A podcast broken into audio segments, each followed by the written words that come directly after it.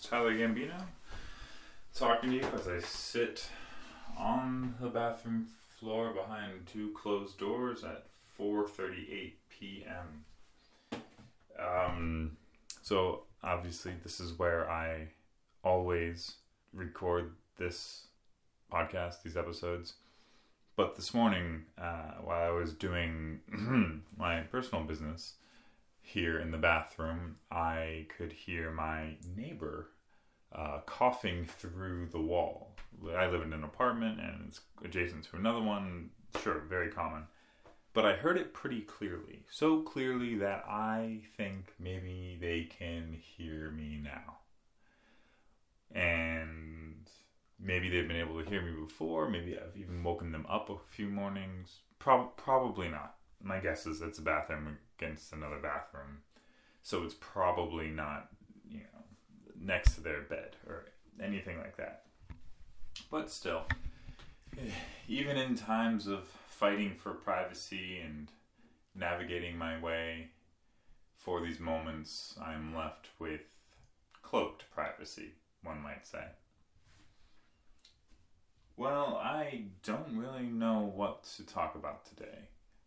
My boy's getting bigger, my wife is still working a lot, and it's still a strain.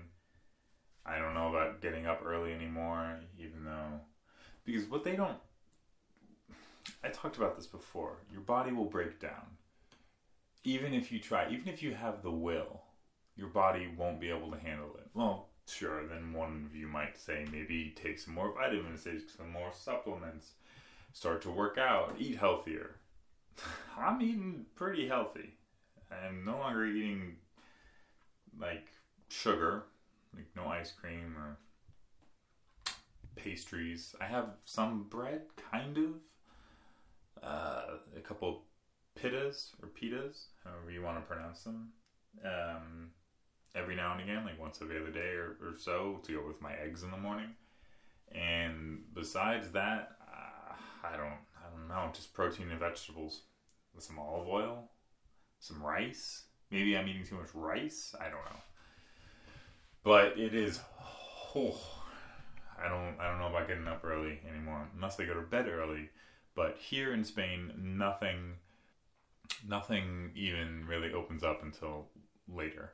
The average bedtime, sorry, the average dinner time here is 9:30 to 10:30 p.m. That's when people start to have dinner, which is tough to do if you have a child who wakes up at 7 7:30 a.m. Because then what are you going to do? You eat dinner, the child's probably going to be in bed by then, which they are. And then you have you immediately go to bed, full stomach, like you barely make it out of the dining room or wherever you eat on, on the table to the bathroom to brush your teeth to change and then you go to bed with a full stomach? Not so much. Not so much. So i don't know about getting up early anymore although i will miss those times. You know maybe someone says try some caffeine try some espresso try some energy drinks. And i i tried the coffee. I once had three coffees. This was maybe three or four days ago. I had three coffees in the morning and I was barely functioning. And then I went back upstairs and went to bed again for like an hour. And I fell right asleep. So no matter how many coffees I tried, I don't, I don't know. seems like I'm tugging at a weak rope. If that is even a good analogy. I don't. I'm not. I'm not really sure where where this goes from here. Uh, I'd like to find a job to make some money and buy buy my time a bit. So if anyone's hiring, you know, I have skills in things. um, there's my biggest um so far. Still working on that, as you can hear. It's not something you can change automatically in this type of setting. You can't just drop the ums forever. Comes as a natural tick. And that's kind of how it is to be a parent in a way. Is it's difficult to change yourself completely so fast. It takes time and it takes energy.